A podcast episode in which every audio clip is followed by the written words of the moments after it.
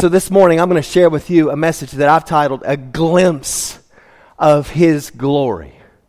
A glimpse of His glory. And we'll be starting out in Luke chapter 9, verse 28 as we begin here in a few moments. So if you have a Bible with you or you've got an electronic device, you can swipe or tap or flip or whatever that looks like for you. Find your way to Luke chapter 9, around verse 28. And we'll pick up there here in just a few moments. But things are not as they seem. Some of you woke up this morning to a clock that said that it was 7 o'clock. And yet things were not as they seem. Because what time was it, in fact? It was 8 o'clock. That's right. Surely daylight savings time has thrown us all for a loop. The clock in my bedroom said that it was 3:30 when I rose to continue my preparations to preach this morning. But things were not as they seemed. Some of you look here this morning like you've adjusted pretty well to the time change. But if we were to have a conversation with your spouse or with your children or with the people that you ran over on the way to church today, they would give a testimony that would say that maybe something else could be going on. None of us enjoys losing an hour of sleep. And every fall, I celebrate what a blessing daylight savings time is. But every spring, I lament its curses, and many of you do as well. And at various intervals throughout the evening yesterday, my wife Amy reminded me and she reminded our kids that this curse was imminent, that the clock was not as it appeared. And she would give us the time as it would be the next day as a reminder that we needed to be keeping attention on what time we were going to bed and what time we were allowing for our preparations for today. And no, things are not always as they seem. So far, this year has been a year filled with rain. And occasionally we hear individuals speaking about how they wish that the sun would just start shining again. Because it certainly appears from down here as though the sun is not shining. But the reality is that the sun is indeed still shining. The clouds are simply obstructing our view. I can remember on a few occasions when I have flown on a jet on a rainy day and have been in this gloomy area below and have not seen the sun shining, only to ascend in that jet through the clouds. Usually there's a bit of turbulence that you bounce through, and then all of a sudden you emerge above the clouds to see that the sun has been there. It has been shining brilliantly all along. It has only been obstructed by those clouds which have been there in the way. The clouds have cloaked the brilliance of the sun. And you don't see that until the jet ascends above those clouds. The sun was always shining. It didn't just appear all of a sudden to be shining. From our vantage point, though, we couldn't see because the clouds veiled its appearance. Well, in today's passage, we see a similar sort of unveiling taking place. It's an event known as the Transfiguration. In this event, Jesus' humanity is peeled back, and we behold for just a brief moment his unveiled glory. And oh, how we come to find when it comes to the second person of the divine Trinity who took on flesh that things are not as they may have seemed. He is so much more gloriously brilliant than we might have imagined him to be.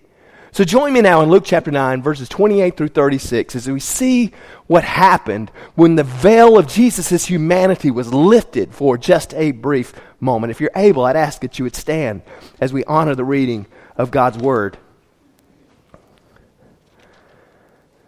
Luke chapter 9, starting in verse 28, some eight days after these sayings, he, that is Jesus, took along Peter and John and James and went up on the mountain to pray. And while he was praying, the appearance of his face became different, and his clothing became white and gleaming. And behold, two men were talking with him, and they were Moses and Elijah, who, appearing in glory, were speaking of his departure, which he was about to accomplish at Jerusalem. Now, Peter and his companions had been overcome with sleep, but when they were fully awake, they saw his glory and the two men standing with him. And as these were leaving him, Peter said to Jesus, Master, it is good for us to be here. Let us make three tabernacles one for you, and one for Moses, and one for Elijah, not realizing what he was saying. While he was saying this, a cloud formed and began to overshadow them, and they were afraid as they entered the cloud. Then a voice came out of the cloud saying, This is my son, my chosen one. Listen to him. And when the voice had spoken, Jesus was found alone. And they kept silent and reported to no one in those days any of the things which they had seen. Here ends the reading of God's holy word. You may be seated. Much of Luke's gospel from this point here in Luke chapter 9 through Luke chapter 19 deals with Jesus preparing his disciples for his departure. We saw a little bit of that last week as we saw Jesus commanding his disciples that whoever wishes to come after me, and we talked about how coming after Jesus meant ultimately going to the place where he was going. Whoever would follow him to that heavenly abode, the presence of the Father where he was going, that place where he's going to prepare a place for those who have entrusted their lives to him. Whoever would come after him must take up his cross and die daily and follow him, losing his life so that he might gain that which he could not gain on his own because Jesus has gained that very thing. And Jesus was preparing his disciples for his departure. He's preparing them to come after him. And surely, event that we see here in this passage today would be the best sort of preparation that Jesus could give to his disciples.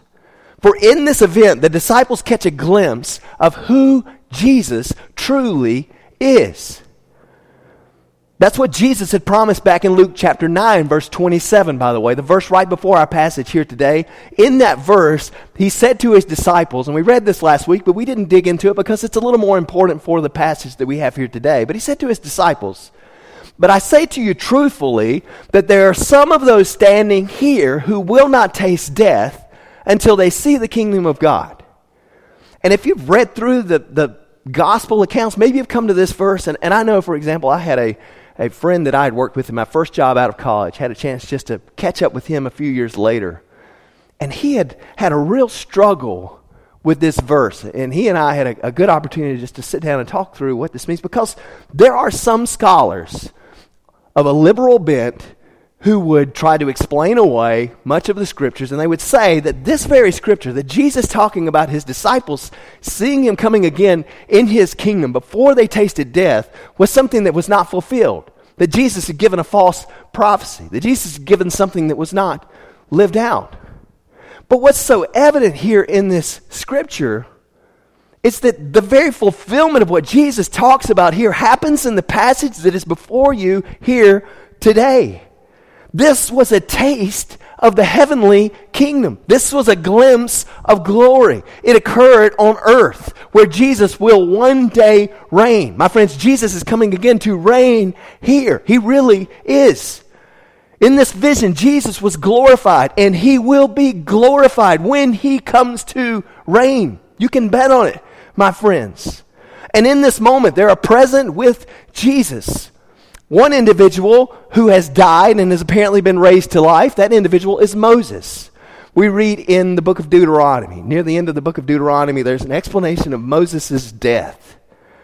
And when Moses died, the individuals did not know where he was buried because God took him and buried him in a place that he did not reveal to anyone else. And yet Moses did die. There's a clear explanation of that in Deuteronomy. And yet Moses is here, standing with Jesus on this mountain, so Moses must have been raised to life.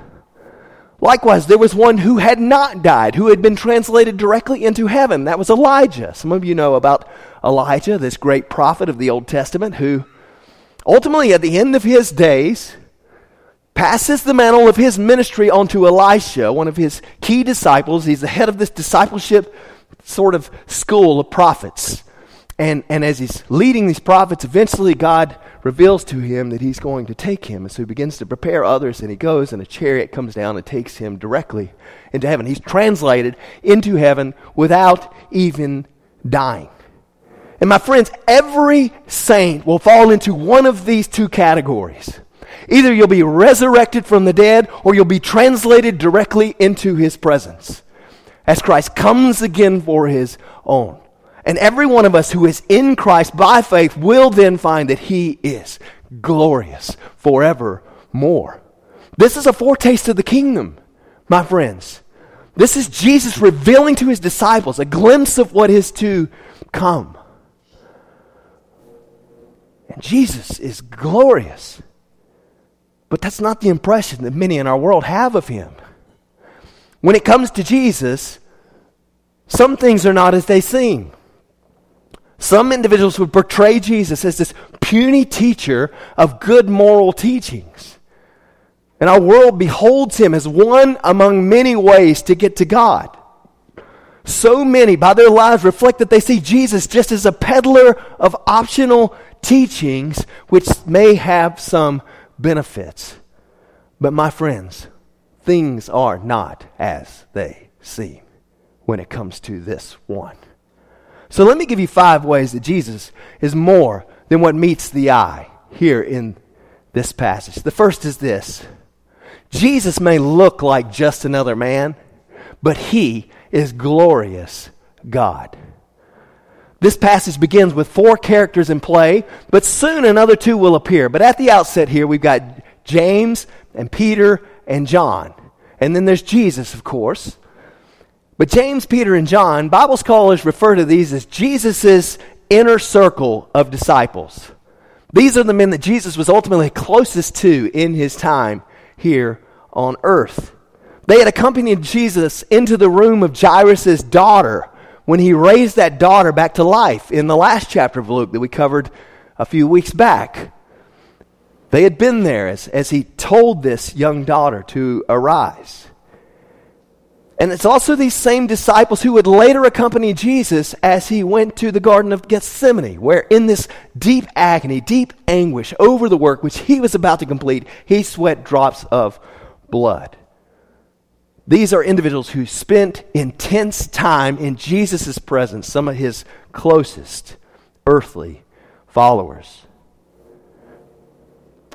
And we know the purpose of the trip, why Jesus and these three men are, are going up on the mountain. It's prayer. They're going to pray. And here again, as we've seen so often in Luke, as Jesus reveals himself in a, in a certain particular sort of way, as, as he brings more of himself into the view of his disciples, he does that in the midst of deep prayer. For example, Jesus was praying at the time of his baptism when the voice of the Father said, This is my beloved Son. Jesus was in deep prayer at the time when ultimately he then turns to his disciples and, and asks them who others say that he is. And, and ultimately, Peter confesses, You are the Christ, the Son of the living God. And now, as Jesus goes into this deep moment of prayer here on the mountain, we find that once again, as Jesus prays, God the Father responds, and it's so evident in the way that God the Father responds that Jesus' prayer is that his disciples would know him more fully. Because as Jesus is praying, this is the very thing that happens. This is the answer of the Father in heaven to the Son who prays. And my friends, you should know that Jesus' prayer for his disciples is that they would discover more about him. And, and, his prayer in this space, his desire in this space has not changed, my friends. His prayer is for lost and redeemable people to come to know him. He is not intent on hiding himself from you.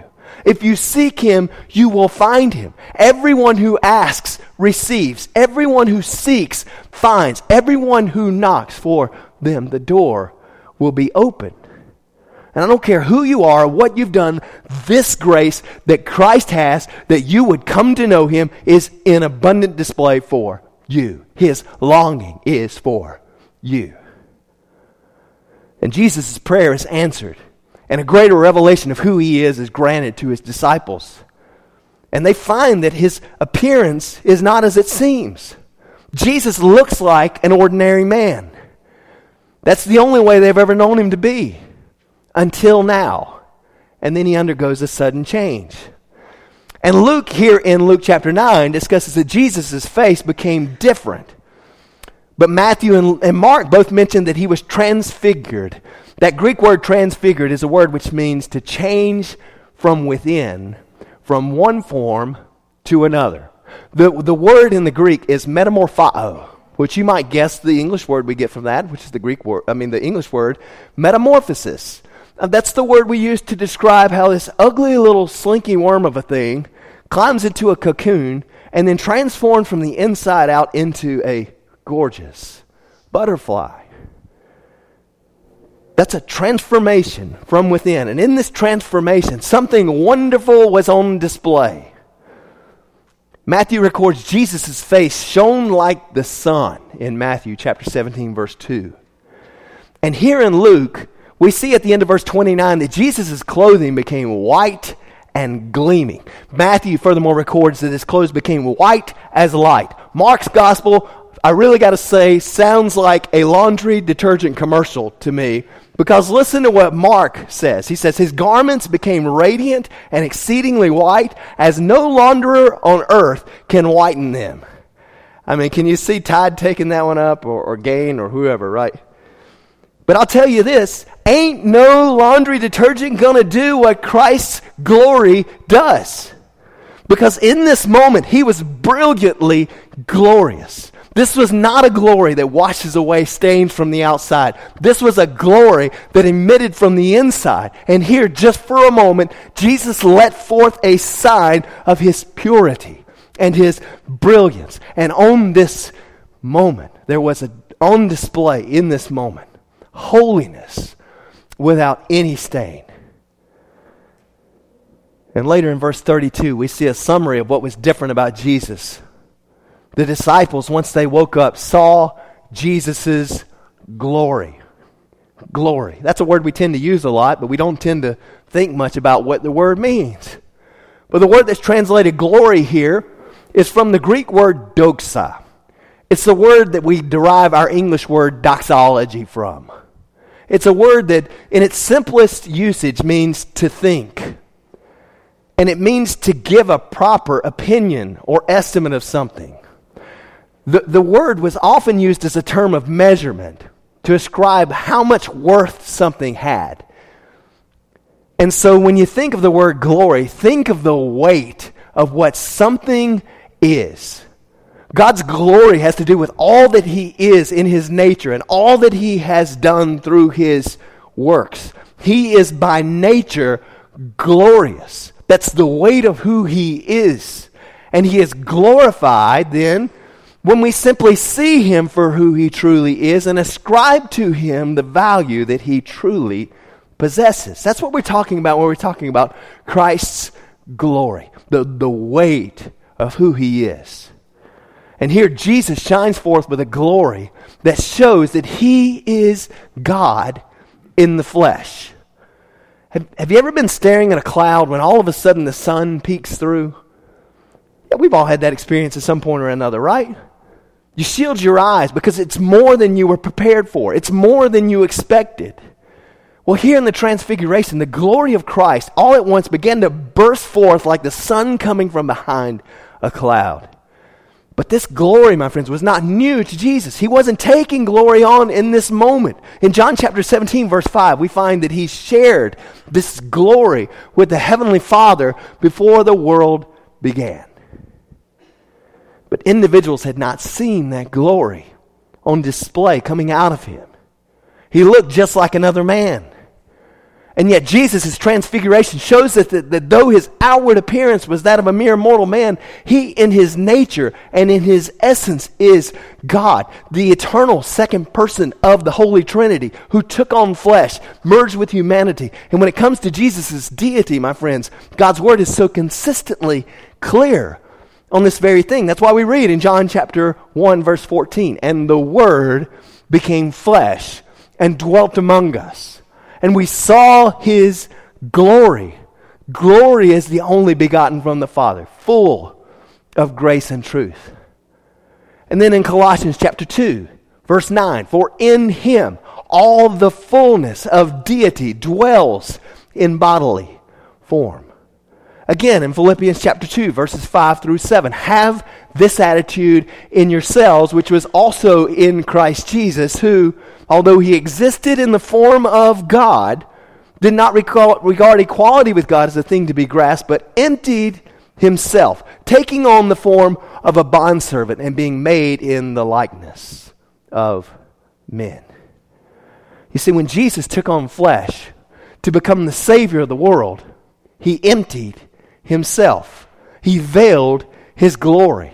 But in the transfiguration, for a brief moment, the veil of Jesus' humanity was lifted, and the true essence of his deity was allowed to shine through.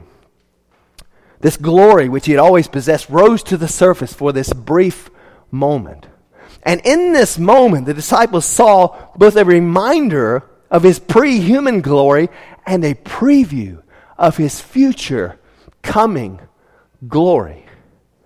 Surely the disciples had wondered in the past if Jesus might have indeed been God in the flesh. But now this reality was unmistakable. Surely, with the things that they had seen him do to this point, they must have speculated that he might be God. I mean, they heard and saw him doing things that only God could do. They heard him pronouncing the forgiveness of sins upon others. They heard him command the wind and the waves and saw them to go still.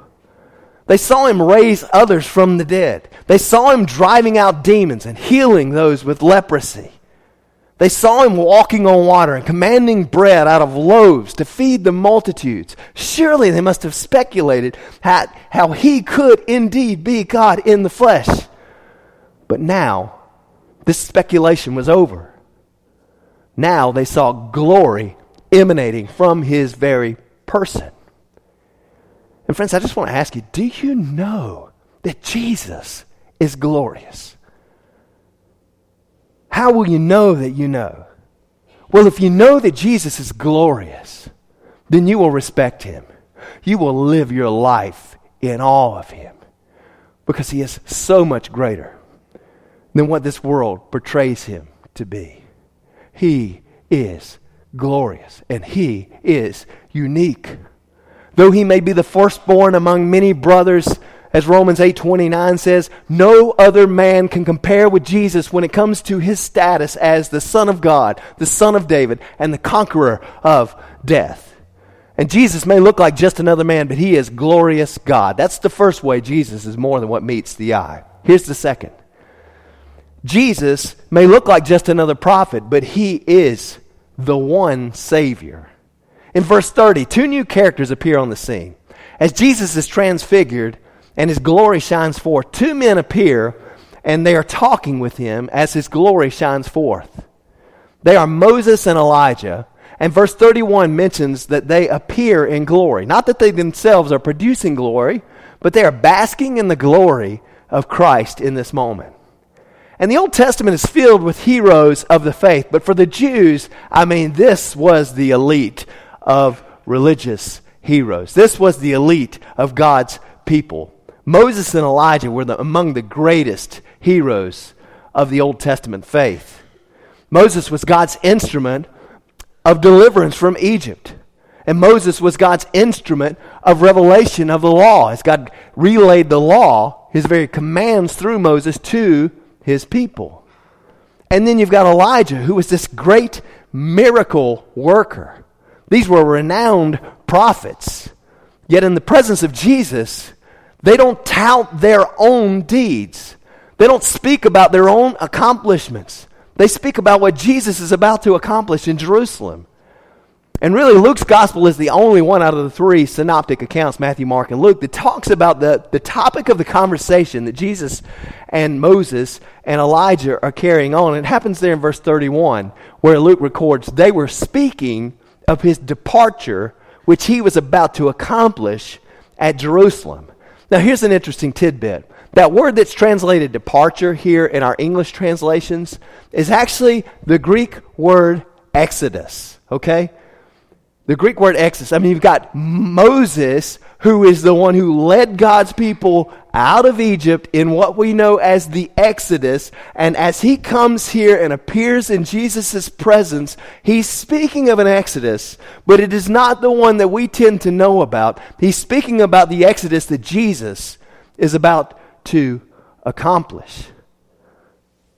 When he appears, he speaks of a much greater Exodus. He speaks of the deliverance that Jesus is about to bring in Jerusalem through his own death. Jesus is about to die for the sins of the world. He's about to set the captives of sin free. And throughout Luke, we've seen individuals speculating who Jesus is. And so often the speculation is that Jesus is another prophet of God. And yet, here in the presence of two of God's greatest prophets, we find that Jesus is all the rage. Because Jesus is not just another great, great teacher. Jesus is, is not just another great miracle worker. Jesus is the one who all of the teachings and all of the miracles of God point to. Jesus is the fulfillment of it all. He was about to accomplish what it was all about. In fact, when the people of Jesus' day thought of Moses, they thought of God's law. When they thought of Elijah, they thought of God's prophets. And it's so clear here that the entirety of God's revelation to this point, the entire Old Testament, which consists of the law and the prophets, bears witness to Jesus as the Lord and Christ and Savior. He is the crescendo, my friends, of God's redemptive work. And here Jesus is gathered with the heroes, heroes of the Jewish faith. These are the heroes of God's work. And what we need to know is we kind of evaluate what they're doing in this moment, my friends, is that the true heroes of the faith are those who testify about Jesus. Moses had died 1,500 years before this event. Elijah had gone on to heaven 800 years before. Both of them suffered persecution in their time here on earth. They both endured great, test, great hardships as they lived their lives of testimony to the work of Almighty God. Work that ultimately culminated in this one. But you know, I got to wonder what, what would Moses and Elijah say if we asked them now about the hardships that they faced here on earth? I mean, what, what would they say in the light of net, that the fact that they've been with Jesus now hundreds of years? What would they say about the afflictions that they faced, the persecutions that they faced, the disobedience of the people of God, those who tried to persecute them, the, the wicked kings? What would they say in light of what they have experienced with him for now hundreds of years? And I've got to tell you, my friends, that I think they would say, that was nothing compared to what he has granted me now. That that was nothing compared to the riches that I now find, find in his presence. Any suffering that I encountered in my earthly life was well worth the reward of being with Him forever.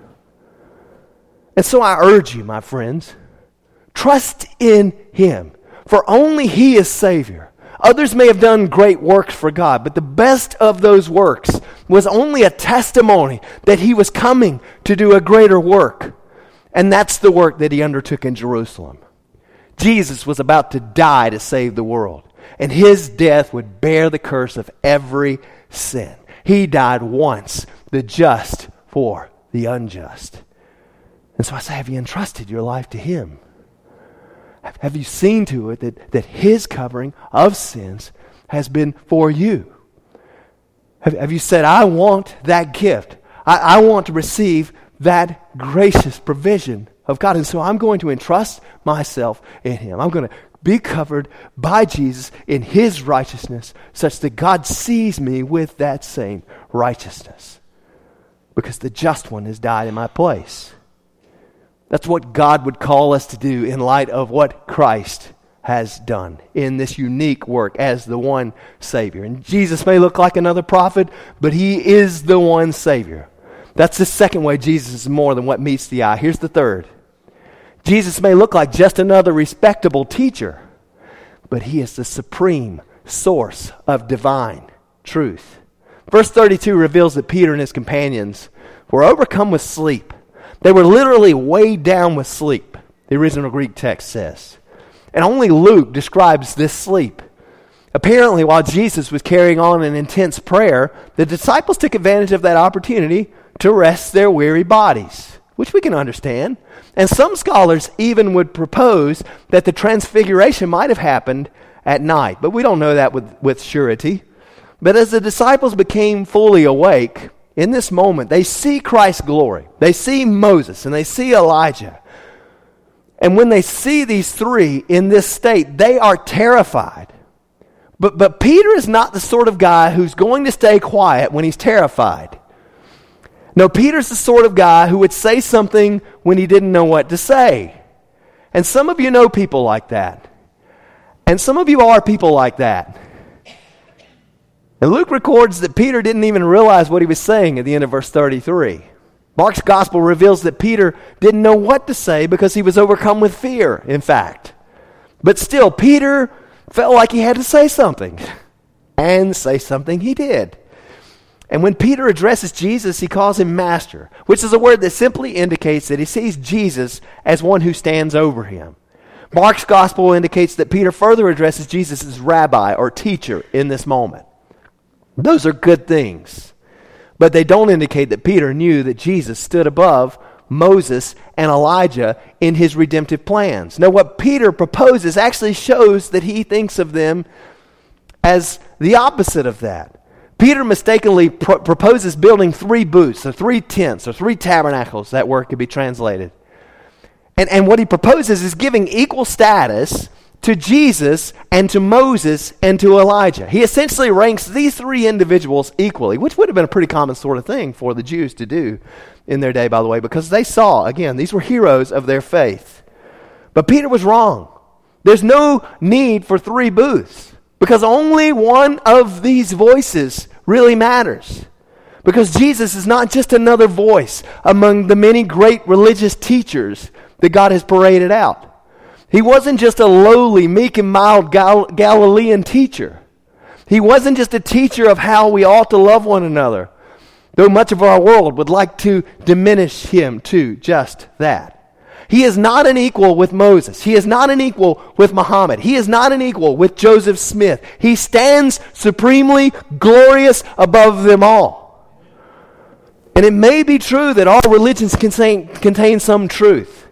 You may be able to find something true and something good in all the religions of the world, something that helps you to live a more moral life or discover a purpose of why you're here. But don't, for that reason, get the idea that all religions lead to God. All religions do not lead to God. Only Jesus leads to God. Because almost all of what we call religion calls for us to do is, is something that we might work out on our own in order to earn a right standing before God. Jesus, on the other hand, does not call for us to work out that which we can earn on our own. Jesus stands in the gap and does for us what we cannot do in our own strength.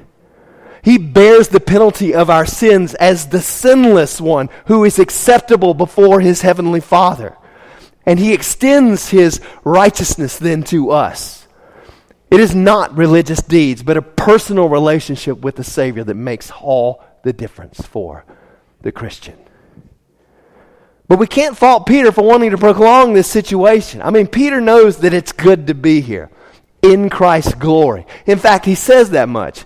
And when Peter basks in Jesus' glory, he doesn't want it to end. And neither shall we, I suppose. When we behold Jesus in his glorious return, surely we will not want that glory to end. And thanks be to God, my friends, it never shall end. But it won't happen according to Peter's plans. We won't build booths for Jesus. No, rather, Jesus is going to build a dwelling place for us. He has gone to prepare the way. And so I say, friends, worship Him, for He is worthy. He is supreme, and He deserves our devotion and our honor and our praise and our worship. And Jesus may look like just another respectable teacher, but he is the supreme source of divine truth. And that's the third way Jesus is more than what meets the eye. Here's the fourth Jesus may look like just another advice giver, but he is the beloved and chosen Son of God. While Peter is still speaking of his insufficient plan for a heavenly campout, verse 34 reveals that a cloud formed and began to overshadow this unique assembly. And they were afraid as they entered the cloud.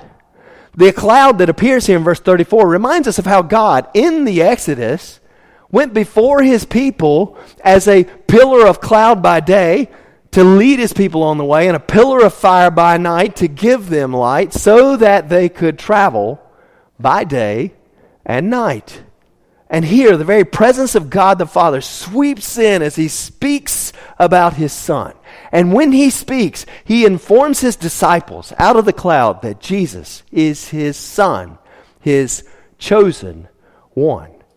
Now, that phrase chosen one further shows the uniqueness of Christ. The verb at the root of this word literally means to select out or to single out. Perhaps there were other ways in which God could have saved the world.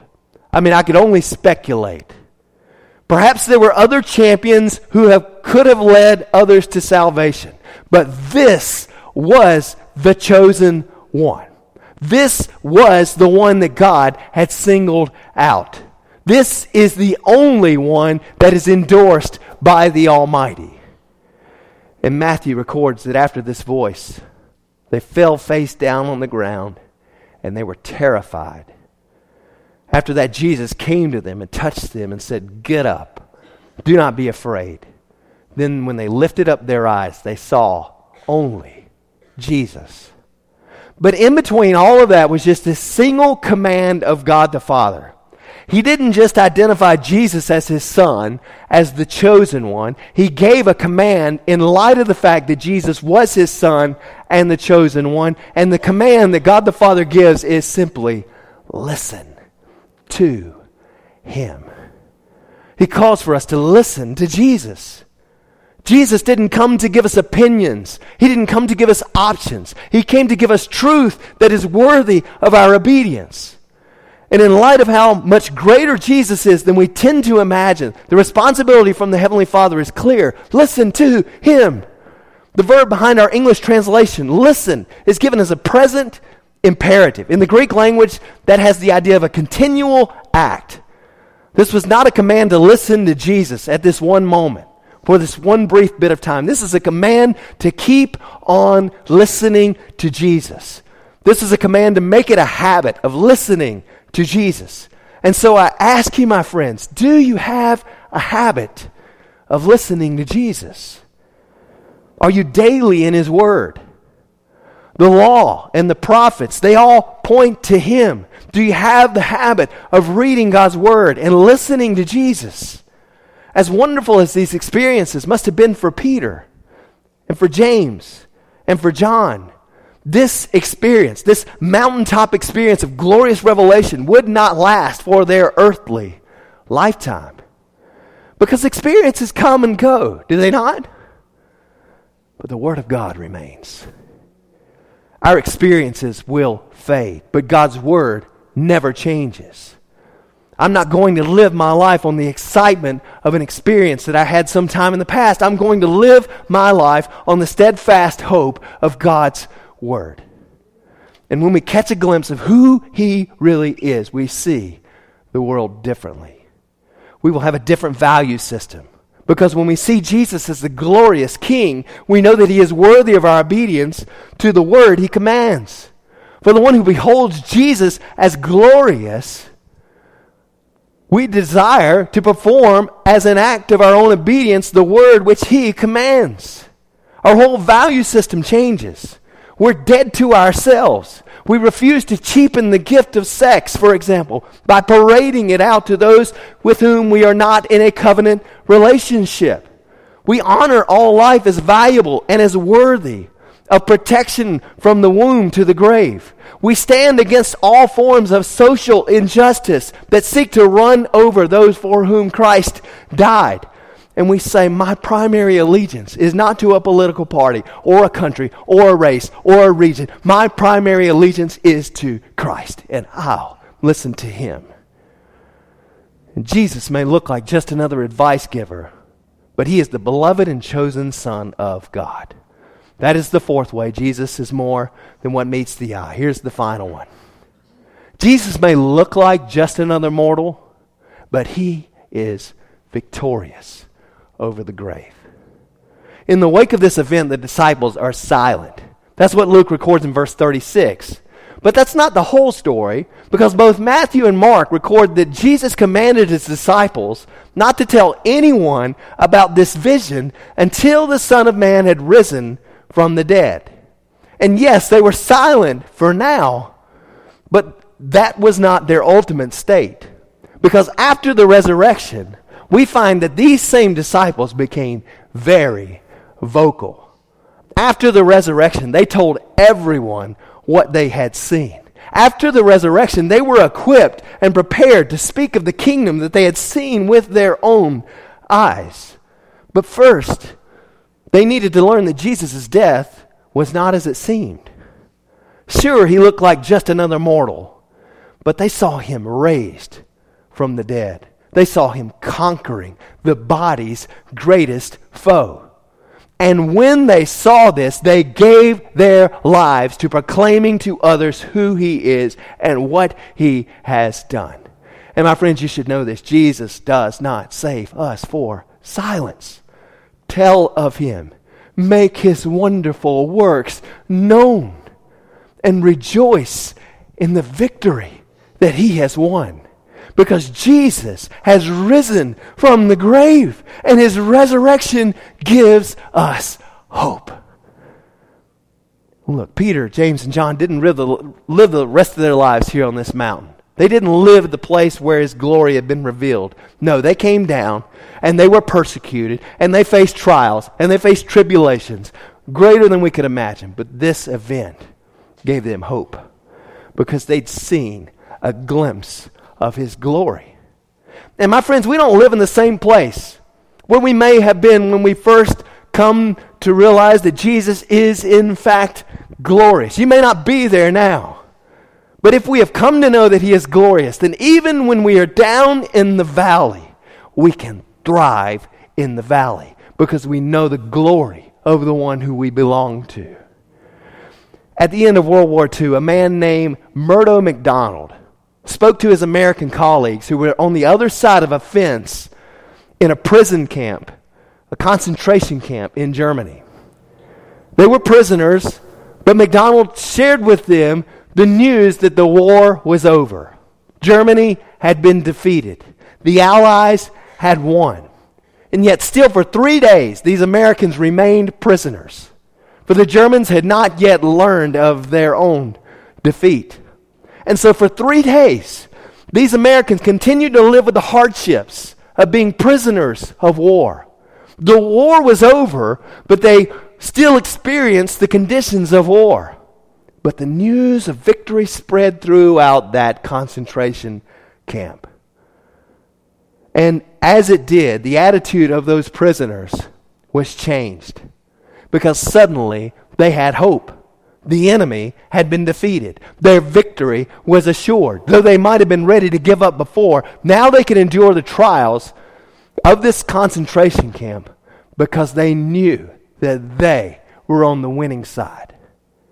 And the transfiguration, my friends, was a glimpse of Christ's glory. This was a preview of his kingdom, which is surely coming. And here we see so clearly that Jesus is more than what meets the eye. In this event, we hear the good news that Jesus is the glorious and victorious Lord who is coming again in great power and glory, and he has won the victory. Our struggles here and now are only a vestige of a war that has already been won. So live with hope, dear ones. Jesus is coming again to release us from this prison. He already has the keys to open that door. And so, no struggle you can face now will be able to hold you back. His victory over this war torn world has been secured. He has triumphed over the grave, and His glory will shine into every crevice of this dark place, making it new. So, live with hope, live with joy.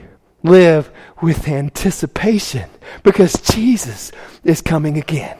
And lift up your faces, lift up your attitudes, get ready for him, for he is coming again, and he shall reign forever and ever.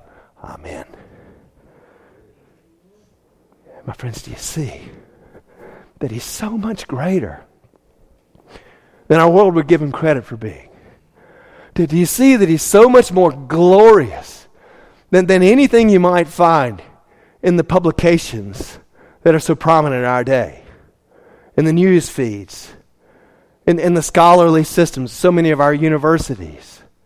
Jesus is just proclaimed as, a, as another guy who stepped in and maybe had some good teachings, but who was not the glorious Son of God resurrected from the dead.